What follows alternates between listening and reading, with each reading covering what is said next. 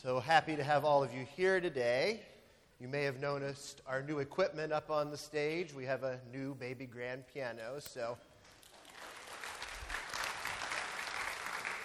that was a very nice donation to us that finally arrived on Tuesday. We've been anticipating it for how many months? Months, months. So um, I want to talk to you today, not really about one of the readings that we did. It kind of was interesting. Um, as I was preparing last week at A4D and starting to think about these readings, I decided to preach on the gospel reading. And I got back on Monday, and it just wasn't, just wasn't coming together. And I kind of kept working on it anyway and had read different things, and it just it wasn't coming. And so I thought, well, maybe Matthew, you should actually sit down and pray about this sermon before you start writing it. And uh, so I did, and, and, God led me to the Romans reading. And of course, we've been going over Romans um, for several weeks between Father Don and Father Tom and I. Except the thing was, is Father Tom last week preached on Romans chapter 9, verses 1 through 5. If you noticed in the lectionary today, it skips all the way over to chapter 11. So they left out a big piece of it. And so, as I was praying about it, God said, Go back and read what, what's missing. And I went back and read what's missing, and I knew immediately why they skipped it because it talks about God's sovereign choice. And a lot of times, this is a, a, a passage that I think causes division amongst Christians. And I think that's because when we look at it, you know, they start to focus on Paul saying, well, you know, as it is written, Jacob I love, but Esau I hated. And then he goes on to say, So then he has mercy on whomever he wills, and he hardens whomever he wills. And so, kind of the, the Calvinists, the predestination guys, look at this and say, Ah, this is, this is it. Predestination's the way to go. And I remember sitting in one of my seminary classes on a, on a Zoom meeting, and we were working on a group project. And we were talking about a passage from Romans, and this passage came up, and one of the guys on there said, Yes, this is the correct the correct part of the Bible. This, this lays it out right. God's sovereign choice, predestination, that's the way to go. Well, next thing you know, we have a big fight going on on the Zoom because someone else was very much on the other side of this and said it's all free will. And it's caused for the next 30 minutes that we're supposed to be working on a group project, we're having a fight. So, you know, it's just kind of how it goes. And so, as I prayed about it, God said, I want you to preach on this. And I said, Absolutely not, Lord. I am not preaching on this. Father Don's away. I don't need 20 messages on my phone on Monday morning about what I said or what I didn't say. And then the big idea kind of came into mind to let God be God. Let God be God. And I said, you know, given all that we've been through as Christians, and I look at my walk with Christ and I think how much I still struggle with that at times. How much I still struggle with that because we prepare so well. Last weekend we had the Anglican Fourth Day weekend. And for three or four Saturdays, we gathered together, the team, 30 of us, and we prepared for the weekend. And we thought we covered all the bases for that weekend so that we would be prepared for anything that came our way. And then things happened that we really weren't prepared for. And how do we deal with these things? And how do we respond to those things? And it's in those moments that you realize you have to let God be God and fully submit to Him and rely on what He is doing. And rely on what He is doing. And even though we didn't understand all the things that happened on the weekend, it was a really good weekend. God was glorified during the weekend, and we're going to hear from uh, Madeline Morrow today about her experience on the weekend, and it was amazing. But in all the preparations we did, it still didn't totally prepare us for what would go on. And I think we need to not be prepared totally for what's going on so that we can let God be God. So, in this reading from Romans, really from chapter 9, verse 7, all the way up to chapter 11, 32, Paul is developing his thesis that's presented in chapter 9, verses 6 through 13, which states that the Israelites' unbelief does not mean that God's promises to be faithful to his people have failed. Scripture demonstrates that the children of God and the physical children of Abraham are overlapping but different groups. God never bases redemption and salvation on natural privileges, such as your inheritance, your ancestry, your education, or opportunity. All these natural privileges, though they may be granted to an individual and may give us great access to knowledge about God, does not guarantee that that person will be a child of God. Yes, we're all created in the image of God, but to become a child of God, you have to accept Jesus as your personal Lord and Savior and turn from your sins. The gospel. You have to do that in order to follow the gospel, accept the gospel, follow Jesus in order to be a child of God and in that group. And so, in that whole thing, Paul's really developing that and talking about that, that just because you are from a certain lineage did not guarantee you were a child of God. Now, in that, of course, it brings up the sovereignty of God. The sovereignty of God. God's right and power to do all things as He decides to do them. And when He decides to do something, He does it. And there's no one that's going to stop Him from doing whatever it is that He has decided to do.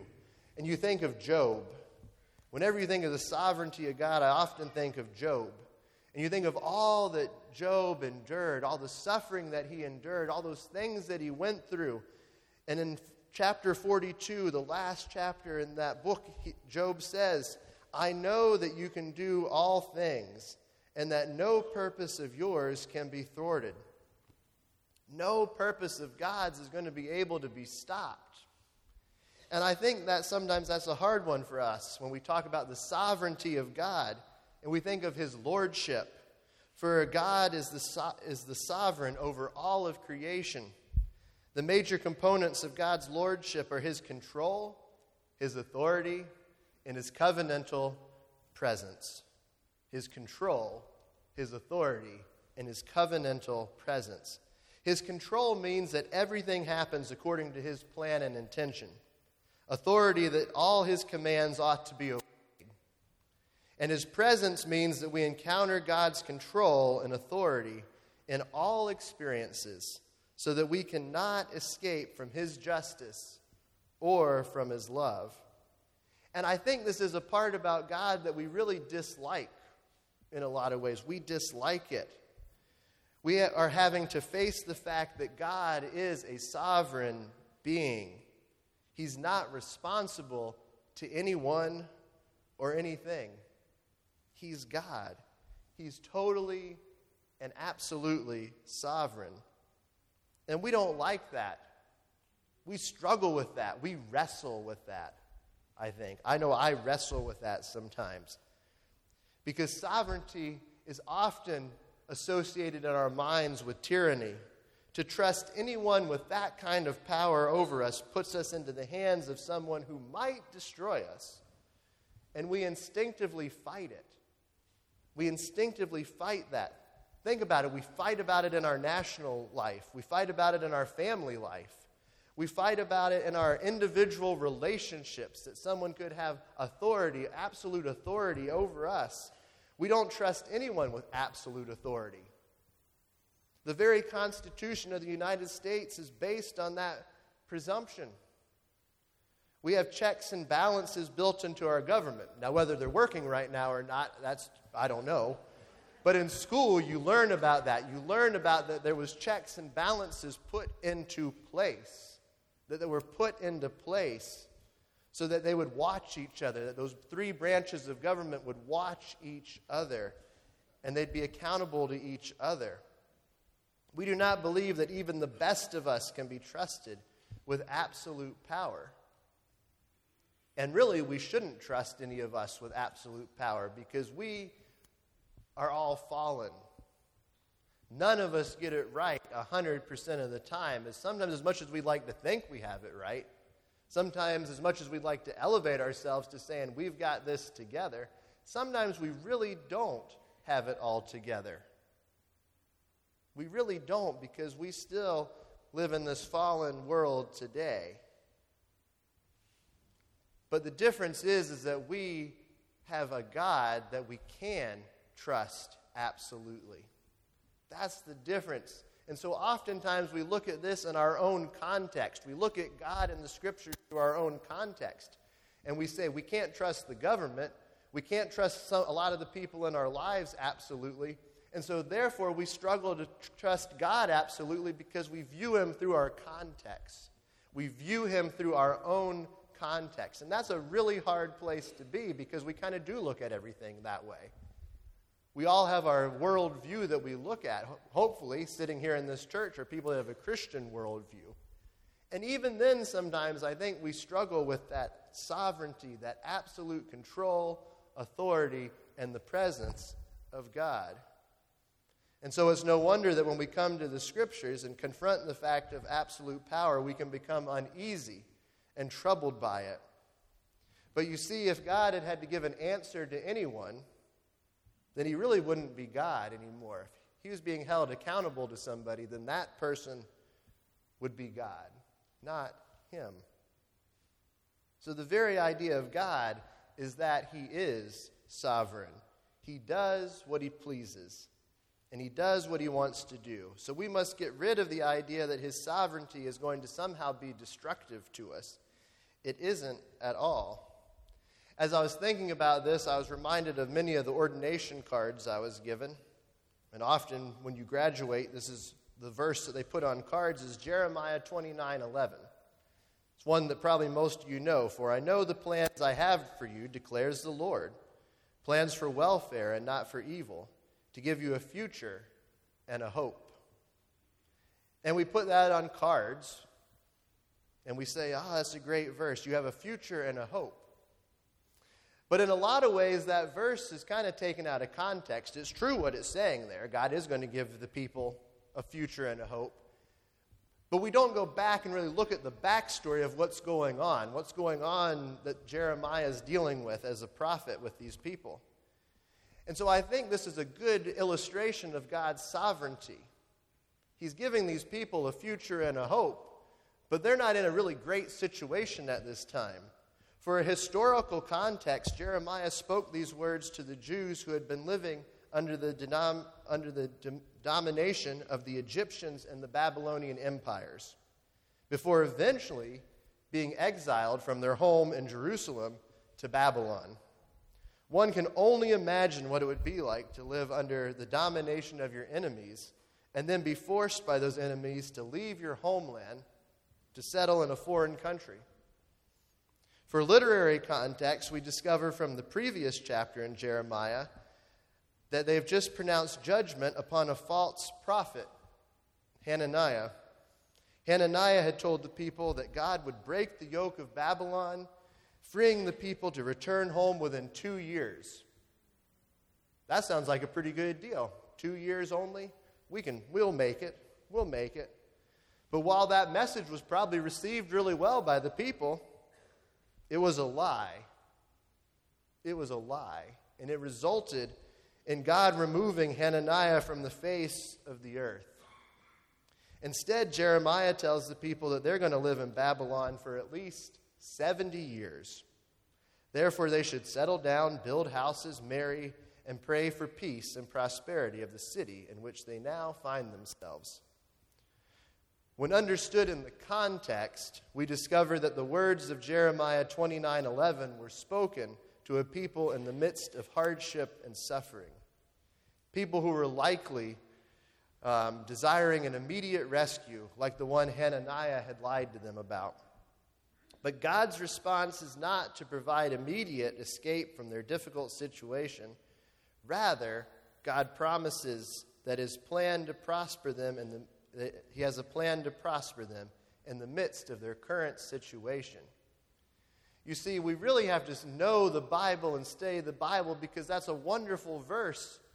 But it's a verse that comes from Jeremiah in the midst of intense suffering and hardship for these people. They're starting over in a new land in exile. And why is that? Because we serve a God that has absolute authority, is in absolute control, but is always absolutely present in our lives. And that's a really hard place to be because we like the good that comes from God, but sometimes we don't like that God allows these difficult circumstances to engulf and envelop our lives, and we have to live through them. We have to go through things we don't want to go through. You know, I think of Jonah, another good example of God's sovereignty. Jonah is told to go to Nineveh. We know this story. Go to Nineveh. Jonah says, No, not going. And not only does he says, I'm not going, but he gets on the ship and he's heading out. He's running from God. But again, because of God's control and authority and presence, he sends a storm. Jonah ultimately says, It's me, I'm the problem, throw me overboard. He gets thrown overboard. God provides, sends the fish, eats Jonah, swallows Jonah, there for, there for three days in the belly of this fish. And then he's spit out, he's vomited out onto the land, and he goes to Nineveh. And he goes to Nineveh and he preaches what God has told him to preach, and the people turn from their evil ways. And now Jonah's got it all together, right? Nope. Jonah still doesn't get it. Jonah is now angry with God because he's gone and done what, done what God told him to do, and the people have turned and repented, and he's angry. He didn't want these people to turn and repent. And so we're kind of left hanging in, in that book of Jonah as to what happened to Jonah. What happened to Jonah? Did he ever get it? Or was always just kind of miserable about this fact that God had saved these people? Because Jonah obviously was struggling with the fact that God had control and authority and was present. And they were absolute. And so we sit here today, and I think we have the same struggles a lot of times in our lives, that God has those things.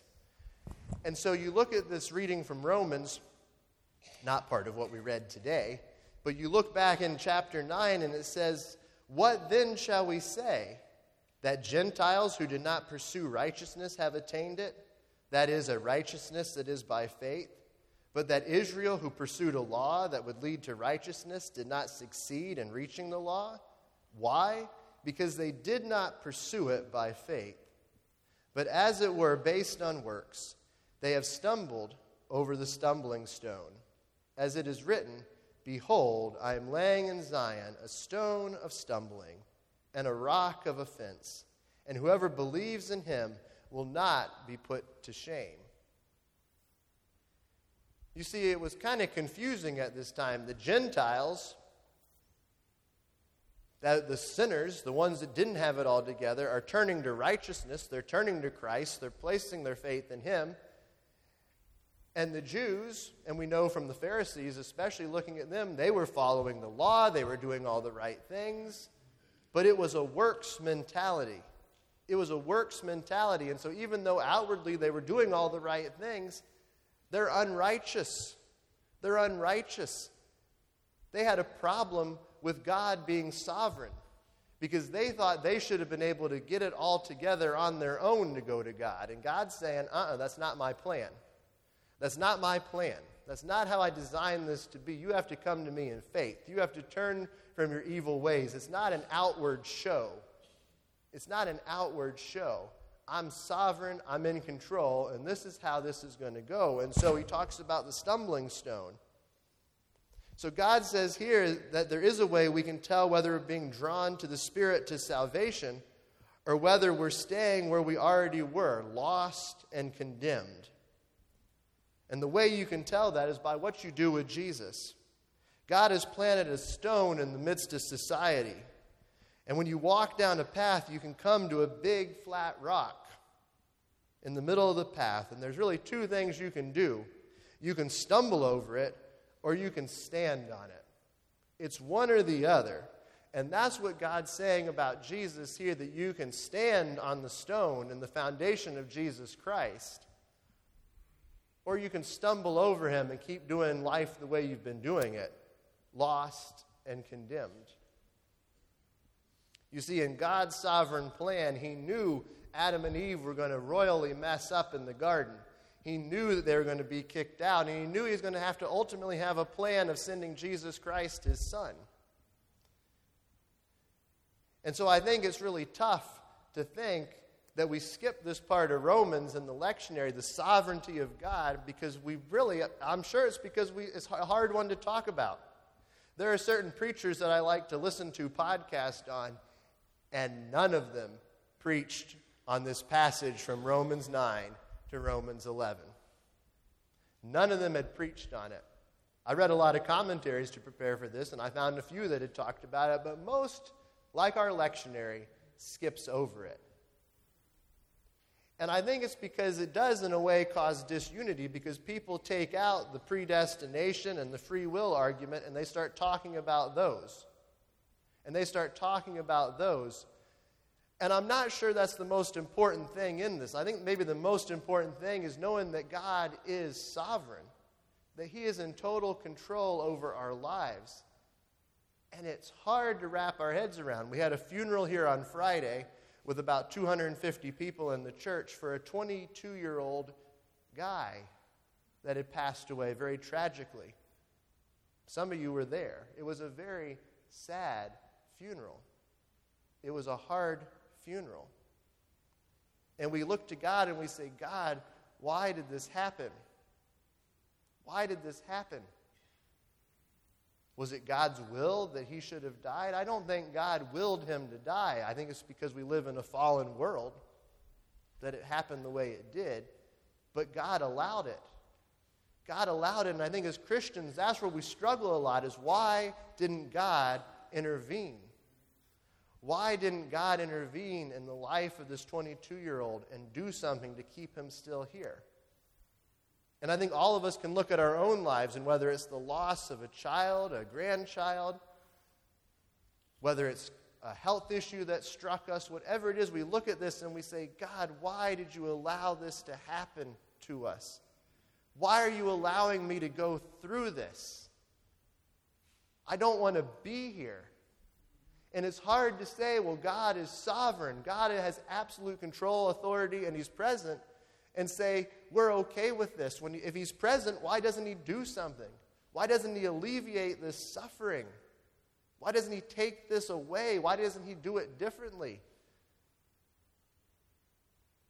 And it's because he's God. He's God, and our brains to- can't totally wrap our head around that. We really can't totally wrap our head around it. You know, I like what Priscilla Shirer had to say. She said, We have to decide to spend our time discovering and aligning ourselves with the purposes of God or doing what we want while asking God to bless it. I thought that was a very profound statement. That we can either spend our time discovering what God's purposes are, or we can ask God to bless our own. And that's really, really tough. It's really, really tough. Because so often we walk with God and we see these things that happen and we go, well, this is where God wants me, and we pursue that and we do it and we think it's great and we say, Lord, bless this. Look at this good work I'm doing, Lord, in your name. I'm doing this in your name. Bless this project. But instead of asking, Lord, is it your will that I pursue this direction? Is it your will that I pursue this direction? Is this what you have for me, Lord. See, often we leave that out. I think Priscilla Shirer really hit it. And so, as we talk about the sovereignty of God, it really is let God be God. Let God be God. Let us not be, have division over things in the scriptures. There's some things we're just never going to fully understand. We all might interpret it a little bit differently. But we can walk together in unity as the body of Christ, knowing that God is sovereign. In Ephesians 2:10, it says, "For we are his workmanship, created in Christ Jesus for good works, which God prepared beforehand that we should walk in them." God's created everyone here for a purpose. For a purpose. And we can be like Jonah and run and get redirected and get sent back to where we're supposed to be and then still complain about it and still be unhappy and discontent because we're not letting God be God. We can be like Jeremiah who stood up and said, No, you're, you're not right. It's not going to be two years here. You're making this up. It's going to be 70 years. But God's going to be faithful in those 70 years. And we do have a future and a hope. You see, sometimes I think the scriptures, and especially passages like this, were meant to wrestle with them. We're meant to wrestle with them. Last night, as I laid in bed thinking about this sermon and saying, maybe I'll just change it in the morning and do something else. and I did think about it. God said, I want you to wrestle with me on this. I think there's a healthy thing and wrestling sometimes with God because if, if we look at this and just take it and say, oh, all is well, I'll just, I'll just go with it. I'm not sure what I think about this. Do you really grow in your faith? Do you really grow in your faith? If we skip passages in the Bible because maybe we don't like them or they seem hard to interpret or it's a cause of disunity, I think maybe that's the ones that we need to jump into and really wrestle with God on. We may not ever come to the point that we totally understand it while we're on this side. We may not get all the answers till we get to heaven.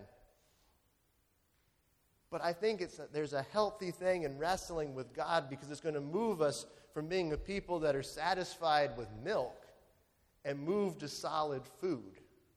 And move to solid food. So I really hope as we think about this passage, and I really would encourage you, go home and read Romans 9, 10, and 11. Go home and read those passages. Meditate on those passages. Wrestle with God on those passages.